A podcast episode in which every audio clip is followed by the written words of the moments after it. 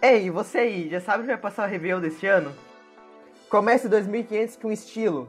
Saboreie a típica culinária italiana. Pizza! Viva o sonho americano. América! Ou desfrute a verdadeira arte. França! Tudo isso por apenas um ano de trabalho no setor colonial B22. Um ano! Melhores preços, melhores destinos, só na Develop Turismo.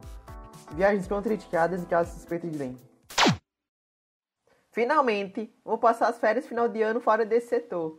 O B22 sequer é longe de mim. E você, Isabel? Já sabe onde vai passar a virada?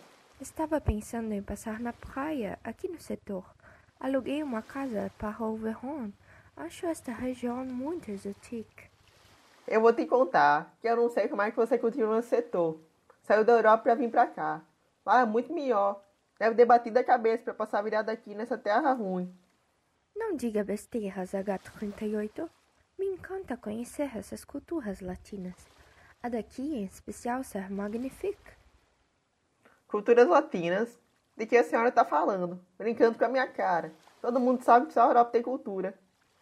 Como pode dizer isso? Todos os povos têm sua cultura. Você não conhece Mario de Andrade e seu livro O Macunaíma? Foi minha inspiração para vir para cá. É um clássico do modernismo que mostra a essência desta colônia. Conheço não e nem quero conhecer. Se esse sujeito daqui, bom não deve ser. Claro que é bom. Você deveria conhecer mais sobre as suas raízes. Se quiser, posso te apresentar a obra. Ou nós podemos dar uma caminhadinha. Ai, que preguiça. Bom, nesse caso, posso lhe contar mais sobre o livro. Melhor que sair nesse sol quente. Macunaíma nasce no fundo da mata. Um herói. Uma criança birrenta, ardilosa e muito preguiçosa. Vivia com sua mãe e seus irmãos, Manapé e Jiguê. Mesmo sendo criança, Macunaíma consegue se transformar em homem. E já brincava com a mulher de Jiguê. Esse sujeito me parecendo tio Sérgio. Só não tinha preguiça para pegar mulher. Grande Sérgio. Ele era um menino travesso mesmo. Depois de muito aprontar, acabou sendo expulso de sua tribo. Durante esse tempo, engana o Curupira. Impressionada, a cutia dá um banho de mandioca barrava no nosso herói. Mas esquece sua cabeça, transformando seu corpo no de um homem, mas sua cabeça continua de menino. Que engraçado, vice. Já pensasse nesse moço saindo na rua?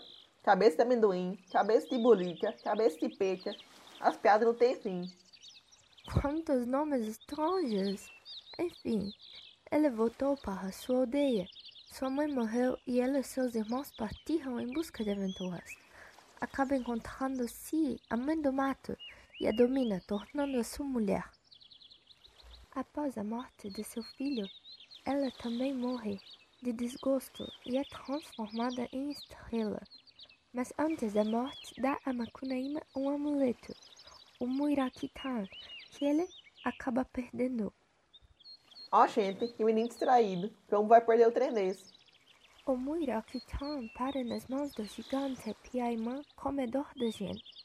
Como o gigante morre em São Paulo, Macunaíma e seus irmãos vão para lá, na tentativa de recuperá-lo. Olha o trabalho que esse homem tem agora. Mulher só traz problema. Mas que sexista! No caminho, banha-se uma poça formada da pegada de sumê e se transforma em um homem branco, loiro de olhos azuis. Seus irmãos também se lavam, mas a água já estava suja. E Jiguê fica só um pouquinho mais claro, e Manapé só consegue lavar as palmas das mãos e dos pés, permanecendo com o corpo negro. A senhora vai ter que me falar onde fica essa tal poça, para eu virar branco também. Imagina eu, um homem fino que nem esse europeu. Seria um sonho. Que horror! Quando chega em São Paulo, ele enfrenta o gigante. Em sua primeira tentativa, ele foi morto, picado e cocido. Mas ressuscita com magia. Ensopado de cabeça de pelica. Depois, com o auxílio de Macumba, ele bate no gigante. Mas nada disso resolve a situação. Então ele se entrega à preguiça e às prostitutas. Égua, o bicho era o bichão mesmo. Por fim, consegue pegar o amuleto de volta quando joga o gigante em uma panela de macarrão fervente e volta com seus irmãos para a aldeia.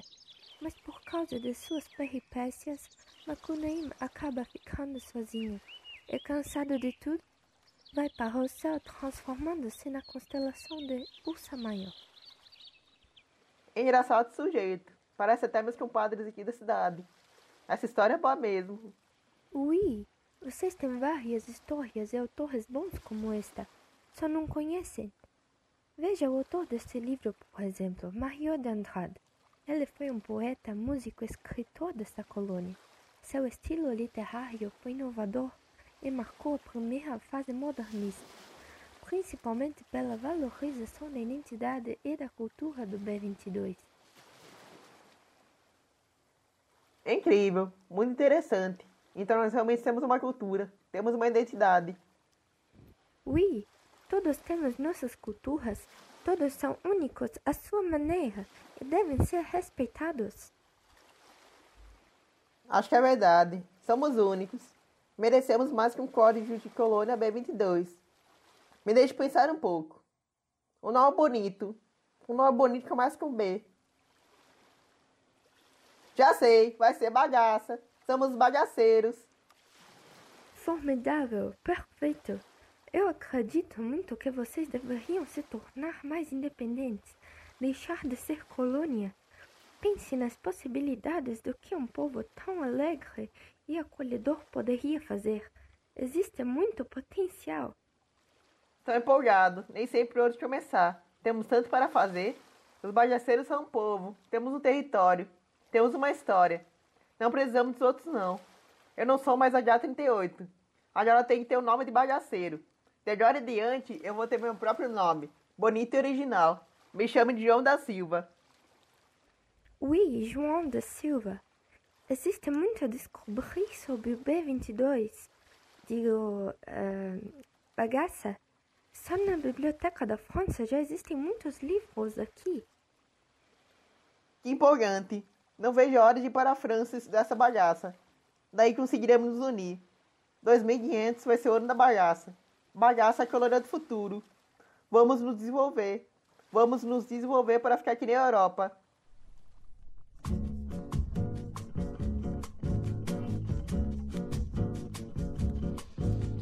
Grande et mince et belle et douce, la fille d'Ipanema se pousse sur le rivage et toute la plage fait